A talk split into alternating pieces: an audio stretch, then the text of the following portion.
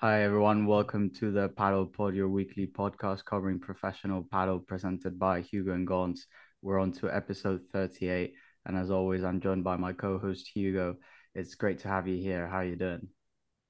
I'm very well, thanks. But I just can't wait to um, say hello to our very special guest. And, um, well, none other than one of the best um, padel players in the UK.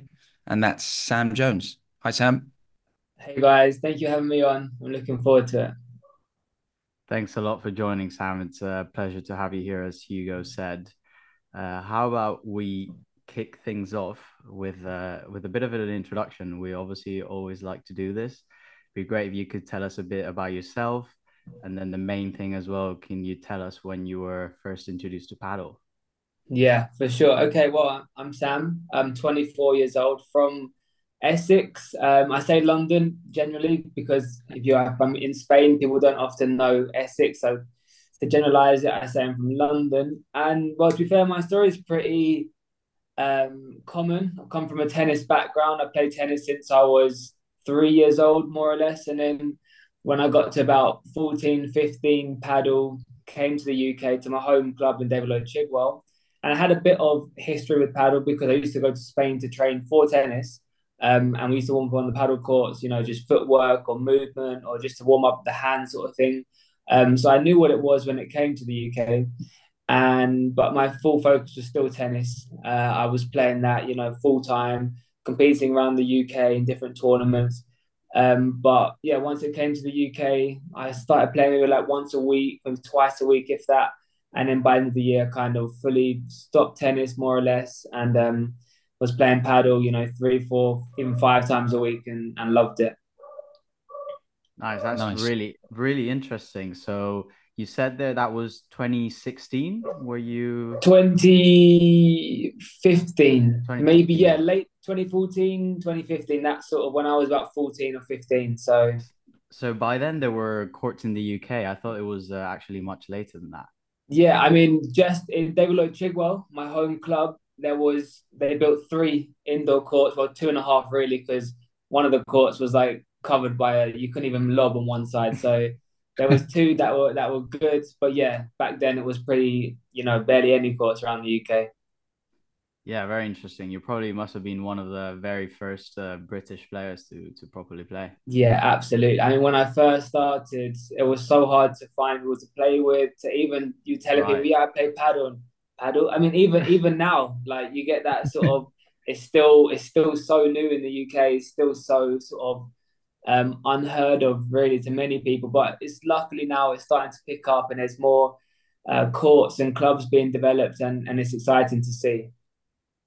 And actually, this isn't even one of the questions that I thought we weren't going to ask you, but you've kind of set it up. Um, do you prefer playing padel or tennis? Um, now padel for sure. I do miss tennis. I do miss kind of swinging fully and hitting a ball, and you really get a sensation um, by playing tennis because you know you can really hit through the ball, whereas in padel it's all kind of controlled and short swings and and things like that. So I do miss tennis, but yeah, for sure, padel is yeah first choice. I'm glad to hear that that's the case.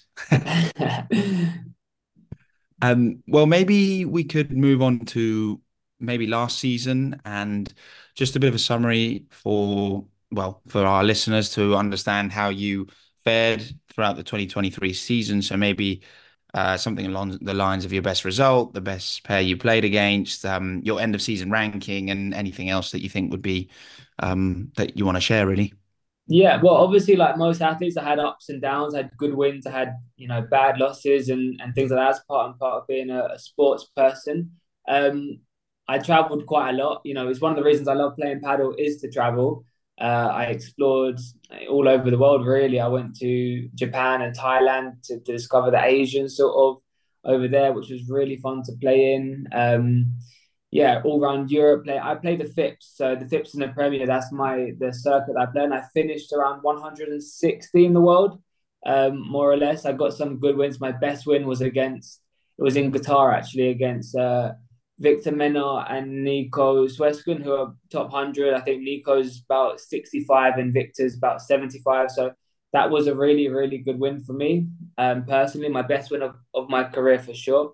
Um, and that came right at the end about November time. So that was kind of after the year leading up, kind of coming to the end. Didn't really have like uh, anything to shout about until that point. Um, but you know, standard results because that's that's one of the hardest things is that you win the matches you should win, you lose the matches you should lose. Maybe you get a good score and, and you feel good about it. But it's the ones where it's 50-50 before the match. You you feel like you can win. I often came out on the other side, the wrong side, I'd say, for those matches. But to, to get that that win was a massive confidence booster for me, and it proved to myself that I could um, compete at the highest level. And and yeah, so that's why I came into this year uh, excited to see what the year had had held. Sorry, what the year had held for me. Uh, have ahead of uh, fuck. Oh my god, can't talk. Um, what the year has has for me, and um, yeah, excited to get going. Really. Yeah, so yeah, I can imagine. I guess it's. Sorry, you go, Guns. No, well, I was just gonna say it's a great way to end the season, I'm sure, and uh, I'm sure you were quite happy uh, to to end it in that note with your best result, essentially. Yeah, absolutely. It was a great way to end the year. Yeah, I mean, beating a top sixty, top seventy ranked player is is is big words. So obviously, big congrats on that, and it's great that your season ended on a high rather than the other way around. For example, when you think about uh, Tapia, I'm sure he's incredibly happy about his season last season, but they did kind of drop off a bit, and you almost yeah. go into the next season feeling doubtful. Uh, so yeah, great. yeah, I think that's one of the toughest things. When you're the number ones, you you've got a target on your back. Everyone is wanting to beat you, and and at the start of the year, they started. You know, no one could touch them. They were winning everything, and not just winning it, they're winning comfy. Like they were winning against every pair in the world very easily. And I think it took a lot of different strategies, a lot of different tactics to find the right way to, to play against them. Also, slow courts, fast courts, indoor, outdoor, that all affected it. And I think once they had that first loss, they might have come back down to the ground a little bit and and maybe felt um, they're not un- unbeatable. And, and then, yeah, then it became more of a fair level playing ground. And, and that's what you want as a, as a viewing spectator. You don't want to know the win of every single tournament. You don't want to to already. I mean, it's a bit like in football. Um, when you watch Man City against any of the league, really, you kind of already walking into the match thinking, yeah, Man City going to win that. Whereas you want it to be a bit um, unpredictable, and, and that's the fun thing about sport is that anyone can beat anyone. Hundred percent. I uh, Hugo and I actually last season we did this thing called the race where we would essentially try to predict like every single tournament like from the semifinals onwards and to be honest, it was just the same names every time. Exactly. Maybe we would switch up the scores here and there, like someone wins in two sets, someone one If if this uh, if the court was like slow or fast, we would think maybe like uh, the other pair wins. Like I don't know, Stupa di Nenno like would win. Yeah. Instead of, but it's uh, the same names again and again. Yeah, exactly. Again. Exactly. Yeah, but I I completely agree. Uh, it would be also very interesting for us to hear um, if you if you have any learnings, any major learnings that that you want to take uh, into the season from last.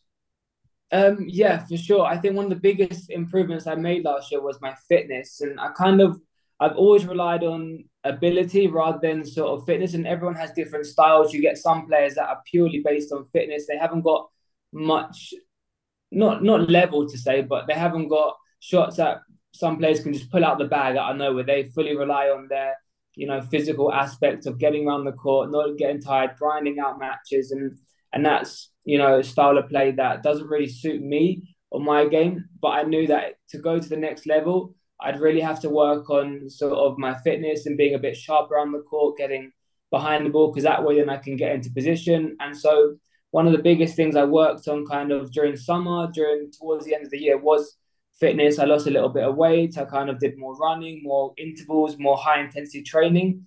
And that really benefited me. I felt on the court, I felt fast, I felt lighter, I felt sharper. And so I definitely during the off season and the preseason build up, I definitely wanted to work on my fitness to come back at the start of the season in tip top shape. Nice. So would you say that focus was maybe more on speed, maybe rather than strength, or would you? Yeah, definitely. Uh, there's not many padel players out there that are you know super well, you know, well built or strong. Because ultimately, you want to be quite fast and agile around the court. And although one of the greatest assets of being strong would be your aerial game, your smash, aggressive volleys and quite slim, tall, lean build. Um, and they can still smash because at the end of the day, smash is down to technique and down to kind of timing. And although if you're strong, you can get away with smashing from all over the place and things like that. One of the GB members, Louis Harris, he's he's really strong and his smash is, is unplayable. Like I'm talking top 10 in the world level smash, um, ridiculous, you know, smash from anywhere on the court. But then other aspects of his game will be less because of the of the size, you know. So what you get in you what you gain in strength in one side could weaken you in other. And it just depends on your style of game and what you prefer to play. I I, I need to be quite fast and agile because I'm not a, not a super aggressive player with my smash.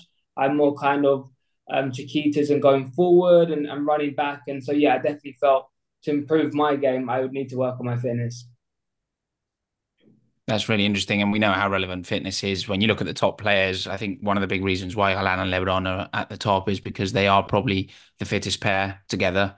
Yeah. So at least in my eyes. So so yeah, great to hear that that fitness is becoming more and more relevant.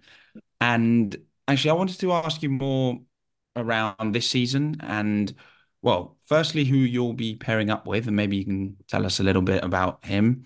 And also, actually, I'm not totally aware, and I think I've even seen you play on both sides of the court. But which side of the court do you focus on? Um, I, I tend to not have one partner for the year, also because um, it, it's some it's so many tournaments around of around the year that it's hard to find someone to play everything with. Like there might be times I'm available that someone's not, or vice versa, and things like that. So there's I'm in I'm in academy in Madrid, so I kind of play with uh, different people from the academy, um, you know, or even players from from GB, UK. So kind of I, I've I've yeah, I, I change it around, I'd say, um, but always a backhand player because I'm I'm forehand. Uh, I play on the right hand side, so yeah, I always look for you know big smashers, aggressive players to suit my to suit my game as well. Nice. I, I mean, we know how important fitness is in padel today, and I think for forehand players, it's probably even more important because you have to be really good defensively, and for that, you've got to be really fast, right? Yeah. Also, as well as I'm no not known for being super aggressive with my smash or anything like that. I not I don't want to say I get picked on, but if I'm playing with someone, for example, last year I played a lot with Louis Harris, um, whose smash is you know I'd mentioned before ridiculous. So they would play a lot to me, and if I'm running backwards and forwards, backwards and forwards throughout the the, the match, I would need to be up, you know, up there in, in my fitness game. So that's why, yeah, exactly, I worked on, on my fitness as well.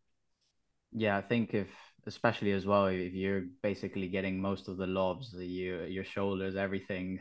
Yeah, you can get tired really easily. And yeah, on Louis Harris, I I second that. I was actually uh, I played one of the grade twos in in Stratford uh, towards the end of last year, and he was there. And honestly, I mean, first of all, the size of him, he's like one ninety something. Yeah, about the si- size of a wardrobe, and he was just smash smashing, mash, smashing it out anywhere. Court, honestly, anywhere it goes out for three, brings it back, whatever you want, and the sounds, the sound as well, absolutely. Yeah. The, the noise of the racket is is yes is really cool.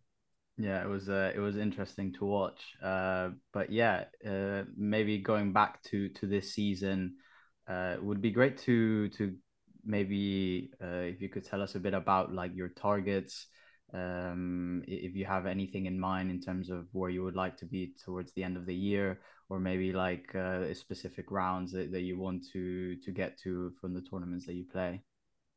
Uh, yeah, uh, yeah. So I wouldn't say I have specific targets in my mind. I have generic ones to improve, to kind of uh, you know get more big results, to be consistent in my in my performances, always playing well and getting a good level of of, of results in competitions. Um, I, am 160 or 170, roughly around that in, in the FIP ranking. I would like to improve that to maybe like 130, 140, um, playing more FIP Rises. Obviously, now the this year the circuit is a little bit different. They've kind of introduced more Premier tournaments, so it gives a chance for players with less points to play the FIP Rises, the FIP Stars, without it being loaded with top level players. Because last year there was some tournaments, especially around Europe, like you go to Sweden for a FIP Rise where it's meant to be a low, not a low level tournament, but the people that were entering because they wanted to build up their points, it was you know really hard for players with no points to actually pick up some points. Um, and then so now now the fact is there's more Premier tournaments for the people to play, for the top level players to play. It gives us more of a chance to kind of pick up points. So yeah, definitely want to work on my ranking, my um, yeah, my ranking, my level, and also to be part of the GB team because we have the European Championships and the World Championships coming up this year. So obviously, um, I want to be a part of that and to try to get a good result in, in those tournaments as well. Yeah, that's a massive, well, actually, massive event. Um, I'm guessing that, that you're really excited for that. Yeah, obviously we don't know the team yet, um, but I think I'm in a good position to be selected again. I was in the last team, so uh, fingers crossed I'm I'm in this one. Um, yeah, I can't wait. They're always a fun tour. Team events always fun. You've got, you know, our team supporting us when we play. It's just it's just a great atmosphere to be in. You've got all the other teams there, the fans, the supporters, and even even some people come over from you know their home countries to support their team, and it is quite a fun event as well as being competitive and serious. And actually, just on that, um, what are GB's hopes? Making it out the group, or would it be further further down? Yeah, it's tough because now the level is most teams. You know, even if they don't sound or they're not typically known for being a padel nation, even even anyone now has just got a, got eight top players, and it's tough to, to win against any team really.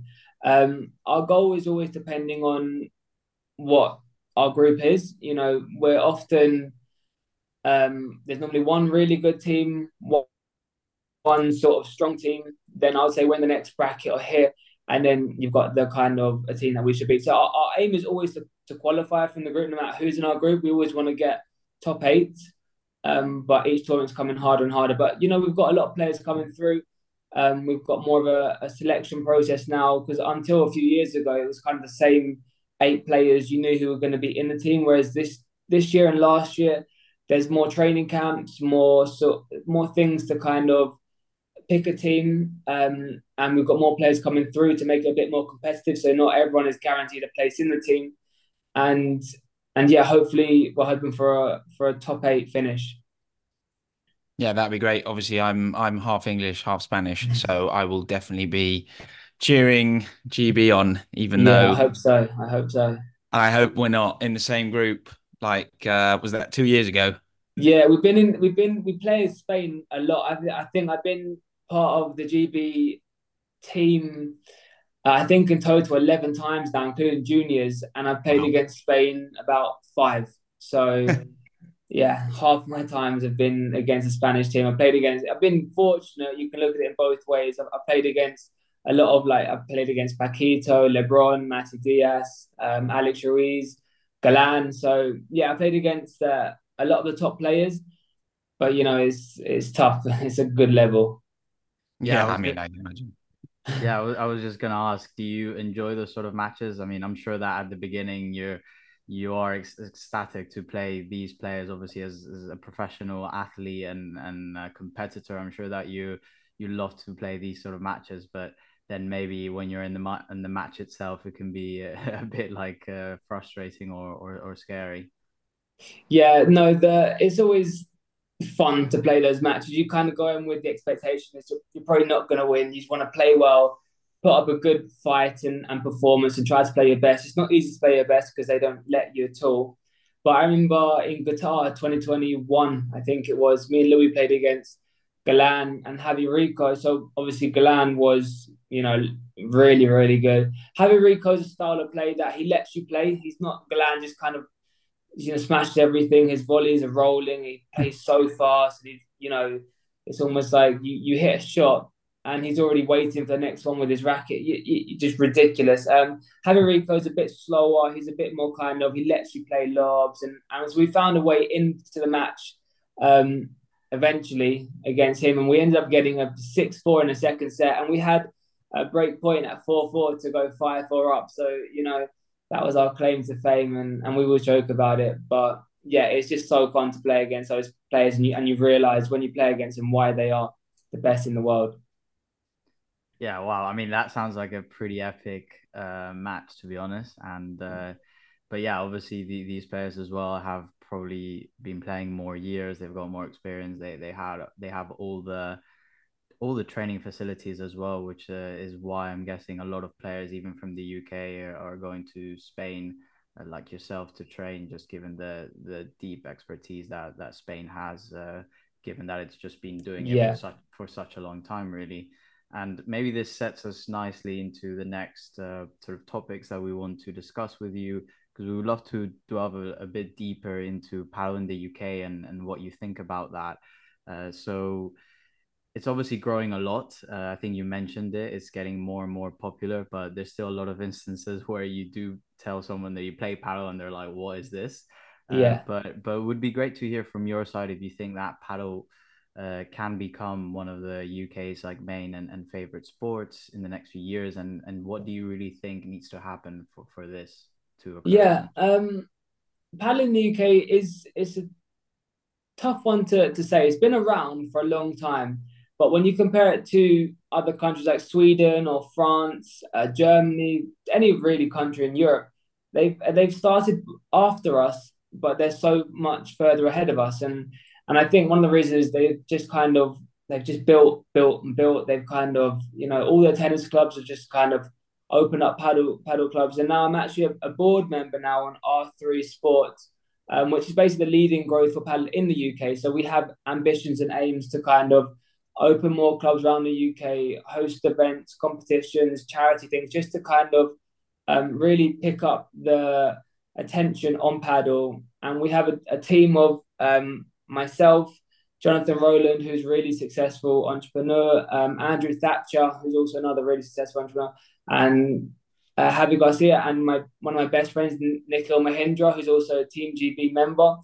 And we've got quite a good team there. You know, we've got different people based around parts of the world, uh, good contacts, and hopefully through us and other investors well, such as the LTA and other companies, hopefully now the next couple years there will be way more clubs, way more um, just courts and just building courts and, and kind of in every tennis club and just trying to get also the juniors involved from a young age so they kind of can pick it up from the same age as when the Spanish start. You know, we don't want people to come from when they finish their career in tennis to start at kind of late 20s, early 30s. You want people to, to start padel, you know, 14, even younger, 10, 11, 12. And there's a few coming through now that are a young, like 12, 13 years old, but still compare it to Sweden. And, and unfortunately, like the last year, there was a European junior, the junior world champs, and we didn't even have a team. So we really need to focus on on the youth and the juniors coming through as well as just kind of building more clubs and make it more accessible all parts of the UK. Because in London, it is quite big, or there is many, there's more opportunities in London, but the problem is it's expensive. And if you're not too familiar with padel, you you know you enjoy it, but it's not kind of one of your your sort of favorite hobbies, you don't really want to be going down and spending a lot of money. That's more for kind of you know people that really enjoy it or Spanish that are living in the UK. So we need to try to make it more accessible um, more clubs, more courts, and, and just hopefully for it to grow. Yeah, I think the demand is definitely there. I just feel like at least in London, courts are booked like daily. Yeah. Like you can't. It's so hard, even for myself, like to to find slots and and stuff. And I think that building more courts is definitely gonna increase the awareness and just being able to to help that. It definitely feels that the marketplace at the moment, at least for in London, is a bit imbalanced where you've got like tons of demand and not that much supply. yeah, definitely. It's tough in London as well because obviously it's tough to build. Uh, yeah. You need to be indoor in the UK. It's got to be indoor, and to build, 100%. find a warehouse or a building that the rent isn't, you know, super expensive. Uh, that the planning permission is all fine, and things like that. It's tough. Also, there's not much available because London is quite small there's not much space to that's one of the advantages like for example sweden has so much space to build in and and they can right. have massive clubs of 12 13 courts because they've just got so much land to to, to build in. Whereas the, in uk especially in london everything's so congested so tight and cramped it's, it's tough to find the right venue. Funnily enough I, i've thought about this a lot and i do think that infrastructure is the main issue. But i also feel that with the uk one of the big problems is that children play and people just generally play so many sports and love so many sports that it's hard for another sport to make it into that realm because you don't just Yeah. play football and tennis and maybe basketball like in and around Europe. You've got cricket, you've got rugby, you've got hockey, and it's really hard for kids to then be like, okay, I want to dedicate time to padel and I've got to pick padel above all the other sports and all my mates are playing these other sports. So I think that's why in the UK in particular, it's incredibly challenging for padel to grow amongst the the younger population. Yeah, it is. It's tough. Like like you said, there is people play all sports in the UK, and it's tough to kind of have one to take it through. But hopefully now, with more investors, more sponsors coming in, there's a bit more sort of media coverage on it as well. It's being on Sky Sports, BT Sport, last few tournaments, and other celebrities getting involved as well. Like for example, David Beckham, he he loves it, and he's got his club in Miami and just other sports like Stormzy, for example, has lessons now every week with the Team GB coach uh, John Leach. Um, every week in Love it. Chelsea, and there's That's a a few great stat. YouTubers- Yeah, it's cool. He even made a TikTok the other day, and, and John was in it, um, which is is quite funny. And yeah, just more YouTubers, more social media stars getting involved, and and hopefully that will kind of people will see it more often, and, and it comes more of a a front page sport as well. Uh, I mean, I do, just to clarify, I do definitely think the padel is going to make it and break through in the UK because of the history of sport and how big sport is in the UK, and also just racket sports generally, not just tennis, but squash, etc. But yeah, I think that's been one of the one of the challenges. And actually, that does bring me on to the next question I wanted to ask you, because looking at Premier Padel's calendar for next season, well, this season, there isn't a tournament in the UK. And there is, well, tournaments are going to be hosted in so many different countries. And I just think it's such a big shame. And why do you think that is? Is it again due to a lack of infrastructure or? Yeah, I think it's for two reasons. One, to host a tournament, you need to put a lot of your own money into it with your own sort of backing and your own sponsors. And, and it's tough to find that in the UK, especially when a lot of companies won't want to put down what they're asking for because they're not going to get much out of it in the first couple of years. Um, and the other reason is there's just nowhere to actually to host it. Really, you need like um, a lot of conditions. They they write down a lot of conditions that you need, and one of the big things is a stadium court. And you can look into a lot of the, for example, in Qatar or Dubai, they use the tennis venues to, to do it. And that's definitely an option. But I think right now we're still one or two years behind the tennis clubs wanting to actually be a part of it. Um, and so, yeah, I- think over the next, maybe next year, there'll, there'll definitely be something, maybe not the biggest one, but, you know, even a, a P2 or hopefully to, to get all the players to come to the UK would be really cool. Um, and it's definitely something they're working on for sure. But yeah, like like you said, there's nowhere right now to to host it. Do you think perhaps it will be because you mentioned there the the fact that tennis clubs are, are maybe the ones like trying to organize this? Do you think if it does come to the UK, most likely will be a sort of tennis club that might facilitate uh, some padel courts, maybe like Queens, for example? Yeah, I'm not sure uh, too much if it'll be Queens or I don't think it'll definitely be not Wimbledon. Um, those two are quite they're very prestigious clubs, um, and they they really look after their grass. And I think there's like a, a rule or a law. I'm not sure um, how like serious it is, but they don't want anything on top of their grass. They like to preserve it and they keep it nice and and and good um, for the tournaments to start. So maybe not those two, but I definitely think there's other venues around the UK um, that could that could definitely host a tournament. And I think it's the easiest way to do it as well because you have all the infrastructure there. You haven't got to you have warm up courts, practice courts. You've got a gym. You've got um, you know player lounges, restaurants. You've got everything kind of set up for it. Um, I think it'd, it'd be sensible to, to do one in the UK. I just got to find the right one. Yeah, makes uh makes a lot of sense, and hopefully we will see one in the next couple of years. I'm sure we will, given the UK is such a, I would say, Yeah. home of like racket sports. Like, I mean, tennis is obviously all the No, definitely. things. I think both parties want want something to happen. The Premier and the FIP, and also the UK padel scene, they also want something to happen as well. It's just trying to find the right time. You don't want to do it too soon, and it for it to be a massive fail and and kind of not right. but also yeah. don't want to wait too long because you know we want us to host the tournament here. Makes complete sense. So maybe moving on now, we would love to talk a bit about your main sponsors. Uh, this is something that you've briefly mentioned how sponsorships have been growing uh, over the recent years, and would love to to hear more about uh, your partners and how have they helped you so far in in your career.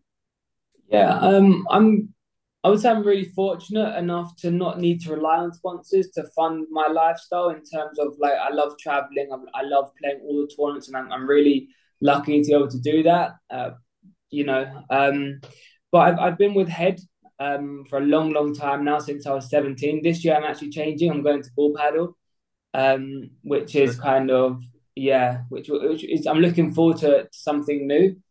Um, but nowadays in the UK, if you're if you're not just in the UK, if you're a top player in your own country, you're going to get a lot of attention because a lot of the, for example, we have you know I'd say five or six players competing on the circuit regularly and, and showing our faces in, in a lot of different tournaments. So we're quite an attractive option, especially being you know top 10 or top five in your country, um, especially being from the UK, is quite a big like country in terms of the sporting world.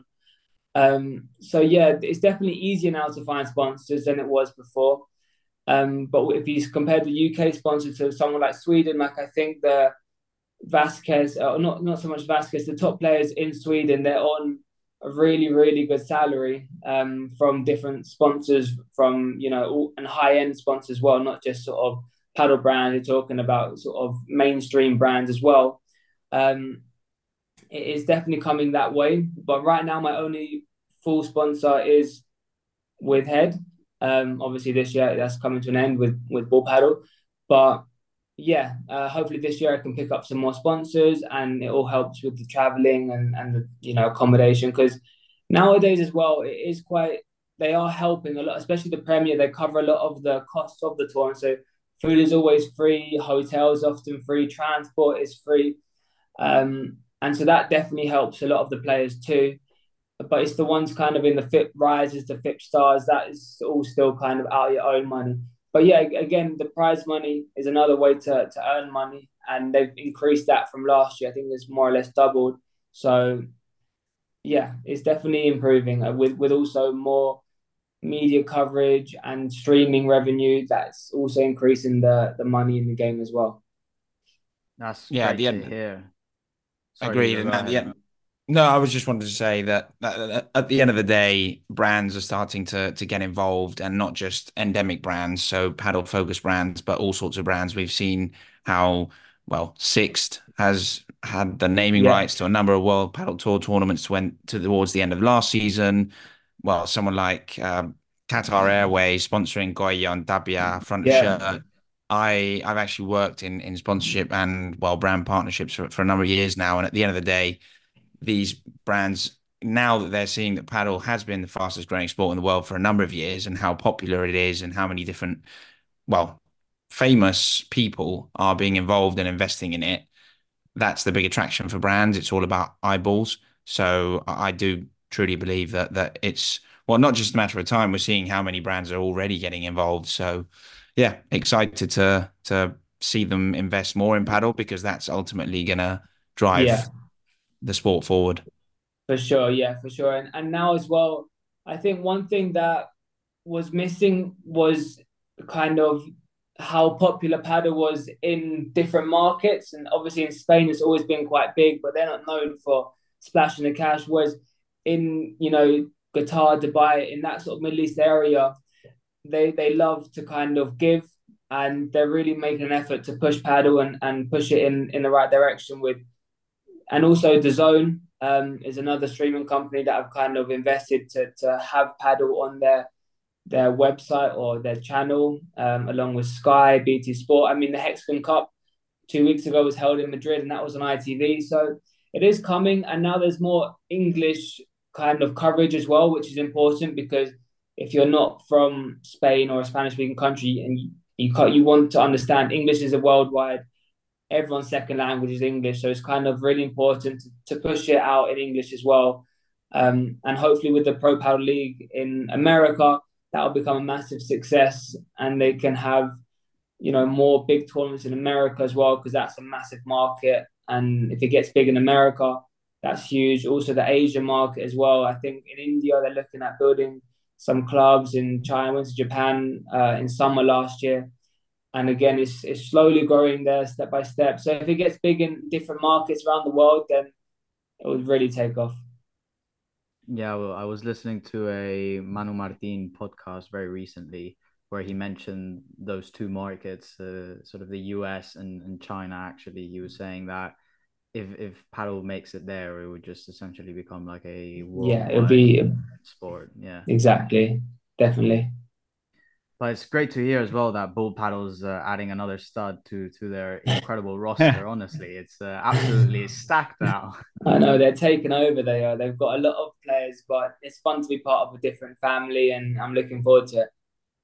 Yeah, I'm sure it'll be great, and it is just probably the most famous padel brand, at least in terms of yeah history. So, so yeah, congrats, Definitely. obviously on, on that.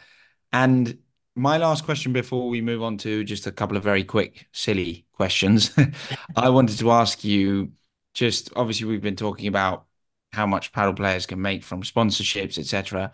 And we wanted to ask you how hard is it to well make a living from being a professional padel player when you're outside of the top 50 the top 100 obviously you said you're fortunate enough that you don't have to depend on sponsorships to travel and play tournaments but when you talk to colleagues, etc. It would just be great to get a get a feel for that.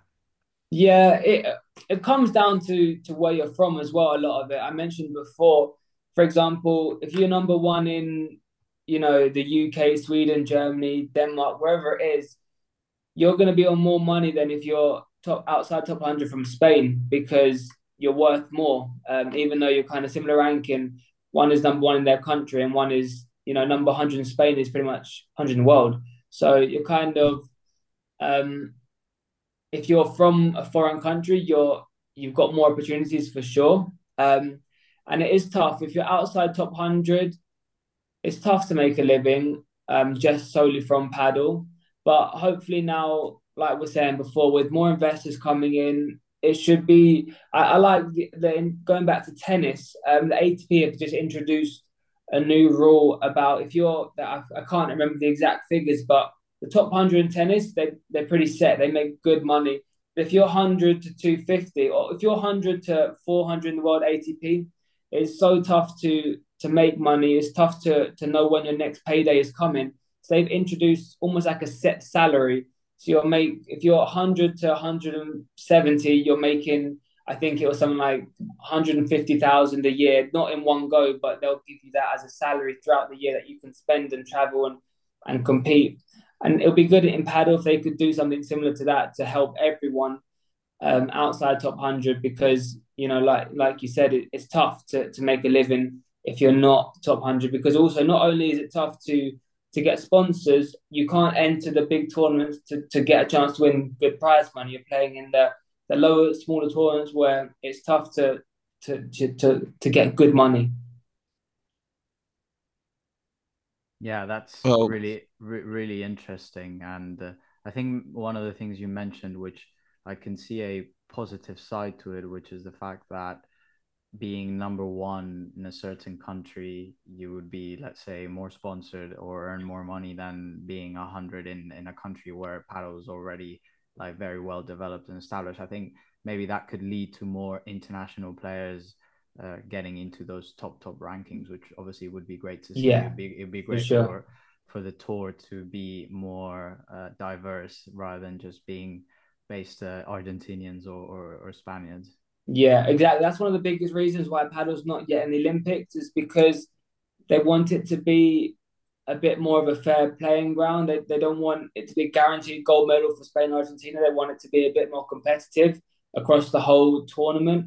Um, but then uh, my argument to that is if you look at sprinters, Jamaica are pretty much guaranteed to win every single time, or if it's not Jamaica, it's USA. so it doesn't quite make sense their logic. But I, I do understand that you don't want to to have a guaranteed gold medal because they're almost gifting a gold medal right now to to Argentina or Spain. Um, or at least the top three will be kind of pretty set before the starts. So that's one of the reasons why we need to improve the level across the world, um, not just in Spain and Argentina, and hopefully now with more investors, more clubs being built, more courts. Like for example, in the juniors last year, Sweden came second, which was huge because that's one of the first times that a nationality outside Spain or Argentina, Brazil, that kind of generation has broken through that. And we did it actually GB back in 2015. We came third. We got uh, that was our best ever junior team. We had myself, Christian, Medina, who are both in the adults now. Alfonso Patacho, who, who lives in the UK, really good player.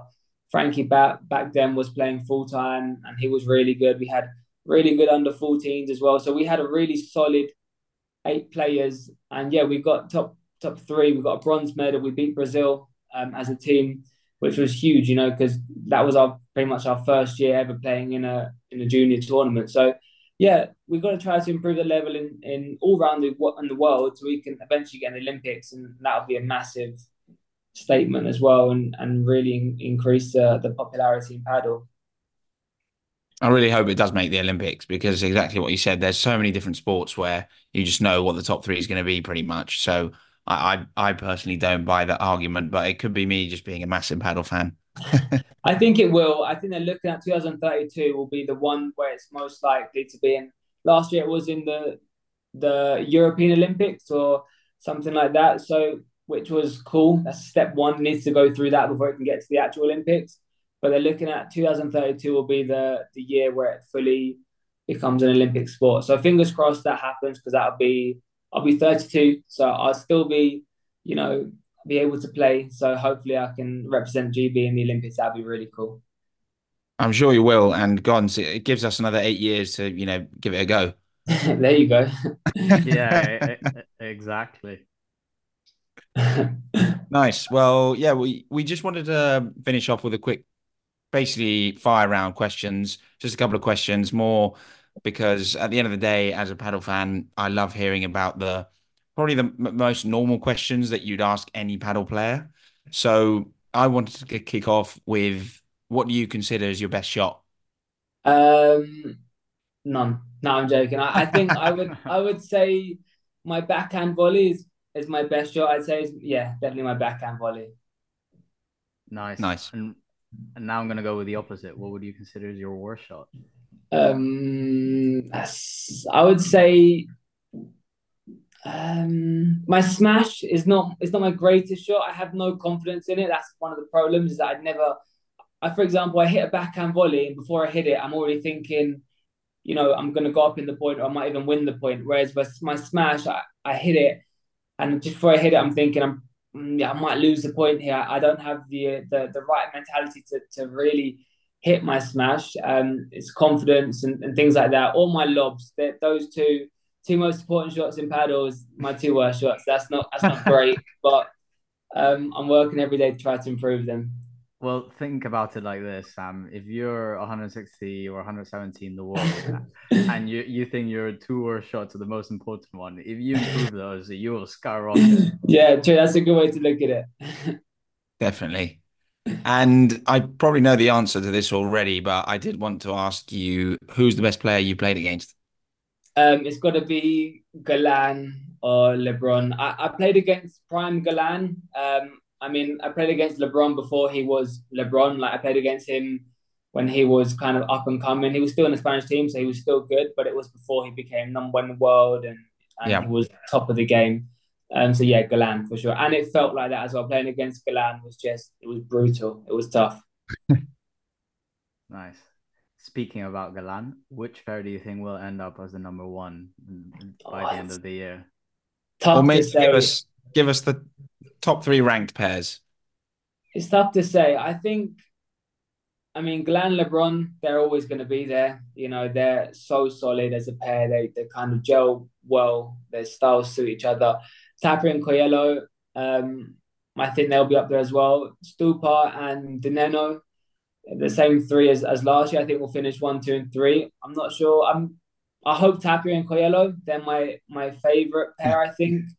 Um, also, I love this year Sandro and Paquito playing together. I would love them to do to do well. I'm not sure if they will, but that would be really really fun to see them up there. The, those four, I think, um, will be. I think unless I'm forgetting someone obvious, I think I think yeah, those three, uh, disregarding Paquito and Sandro, they'll they'll be top one, two, three. I think. I I totally agree, and Tapia and Coello also my favorite player and Gonza's favorite pair. So we we're all we're all in that. We're mode. rooting for them. Yeah. yeah, exactly. exactly. Although I do have high hopes for Yanguas. I think he's a great player, and I think he yeah. could do quite well with Garrido. So yeah, for sure, that's an exciting pair. Or even Momo and Chingotto. You, you never know. Momo on his day can he comes out with some shots. I don't even know where he pulls them out from. Um, Yanguas is another really exciting option. Garrido's. There's a lot of up and coming young players coming through now. Even you look at last year, Augsburger and Libaak. If they if they kind of stick together and improve, they're only sort of 18 and 19 years old. So you just never know with these young guns coming through on a fast court outside where the ball's flying around. You've got so many pairs that can beat anyone. Agreed. And actually, that, that does very much lead into the next question. So, young and upcoming UK players, maybe one or two that we really need to watch? Um, yeah, there's a few coming around. There's one who's 13 or, or 12, 13. His name's Ollie. I'm not quite sure of his last name. He's a, he's a young lefty, plays tennis and padel.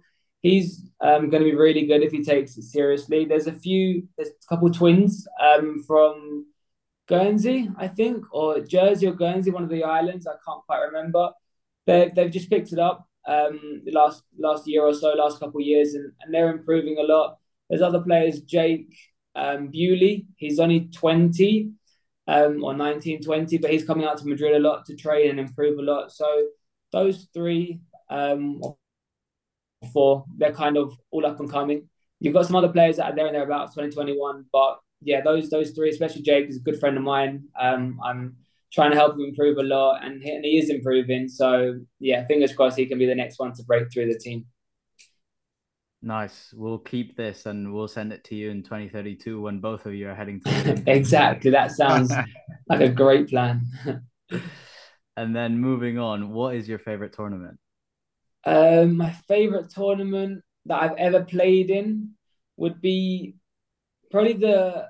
I mean, if we're not including the World Championships because they're they're really fun to to represent in Dubai, Qatar. They're always quite fun.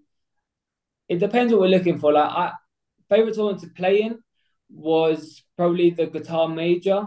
Um, I played in that twice, or the Rome, any of the majors. They're also those tournaments. You really feel special when you play against them. You're really looked after, really cared for. Everything is thought about. You go to like a, a FIP in wherever country, and it's a bit messy. It's a bit disorganized. You've got kind of no water. There's this and that's wrong, and you know it's just not doesn't feel very professional. Whereas you go to the majors and you have cars picking you up from the airport, you have cars dropping you off, you have everything you need at you know one push of a button, and and you really feel like a a proper athlete, or you can kind of see that that's this is how the top level athletes in any sport should be treated, and and it's really fun to be part of that. But if we're looking at favorite one I've been to, I've been to um, Thailand or Japan last year, and just as a country and as experience, that was really really fun to see a new whole a new culture. Australia also a couple years ago I went. Um, that was really fun to visit all these countries and just see how the other side of the world kind of is. Nice. Yeah, I mean, it sounds pretty exotic. and, yeah, sure. yeah, just last question. And um, yeah, we're both very interested in this one. Who's the most famous person on your contacts list? So on your phone my, my contact list. Um, Stormzy. No one. I wish some... I haven't got Stormzy. No, He's looking for some padel one lessons. Day, one day. Um, on my contact list, I don't think I've got anyone um, that famous on Instagram. I've got the probably the biggest one that follows me right now is a is a YouTuber called Sharky. Basically, he's got just over a million followers. Um, and my flex is he followed me first because he loves padel and and yeah, he followed me out the blue one day. Um, but yeah, hopefully this year I'll meet. I've met a lot of them through the proams and kind of different. But nowadays in London, there's a lot of celebrities playing it, and I'm sure being at the top of the of the UK padel scene, I'm sure I'll get to meet some more celebrities over the time. It'd be really cool to to meet Beckham or any sort of footballers. I was unfortunate to miss um, John Terry. I'm a huge football fan, so kind of I'm I'm listing footballers because to me they're they're quite fun to meet. Um, but yeah, so just kind of all sorts of celebrities would be quite quite fun to meet, um, but especially footballers. Actually, Gons, that that's just a quick one before we finish. Uh, Sam is a massive Spurs fan. No way. Yeah, massive. Yeah, huge. I love him. Um, really? And, I, I, I, like them as well. So uh, I'm. It's quite I'm from... fun. We're going through a good moment, although yeah. not last weekend, but yeah, this season has been been a positive. Um, com- compared to what people were saying about us at the start of the season, we lost Kane, we lost Conte. We were in a bad place. Uh, football was dreadful. Um, but Big Ange just turned it all around, and and it's exciting to see what the future is. He has such a young squad as well. Yeah, they. Yeah, definitely, like such, it's exciting. It's exciting to watch because yeah, I love going there. I, obviously, I don't go a lot when I'm in the UK. We've, we've got season tickets, so when I'm there, I, will always take pick over my sister. So right now we have my mum and my sister normally go, um, but when I'm in the UK, I'm, I'm first choice. I'm there. So it's one of those that has to drop out. And uh, yeah, I love I love going down and supporting, and yeah, my favorite hobby for sure. Nice. Well, Sam, we don't want to keep you here forever, even though I'm sure Hugo and I would love to stay here forever talking to you. But uh, yeah, it's honestly been an absolute pleasure. I think we talked about some really yeah, it's been really topics. good. Uh, you've been really honest and really open with everything that, you, that you've told us, and honestly, really interesting stuff uh, yeah, I think uh, thanks a lot for coming on, and obviously you're always welcome to to join, and and we'll be cheering you and following you on this season. No, thanks, guys. It's been a really good chat, uh, conversation, whatever you want to call it, and hopefully we can do a, a part two at some point over the next course of the next few months, and we can do a catch up on where I'm at, and and yeah, I've really enjoyed it. So thanks for having me on. Hundred percent. Honestly, just to reiterate, massive pleasure. Thank you so much. And Gons and I would love a few padel tips on the court at some point if you're free. yeah, let's organise a game one time then for sure. Let's do it. Great. Yeah, I'll, I'll, I'll, I will move that. exactly. Great. And uh, to our listeners out there, I hope you really enjoyed this episode. And uh, thank you very much for for tuning in. Cheers, guys.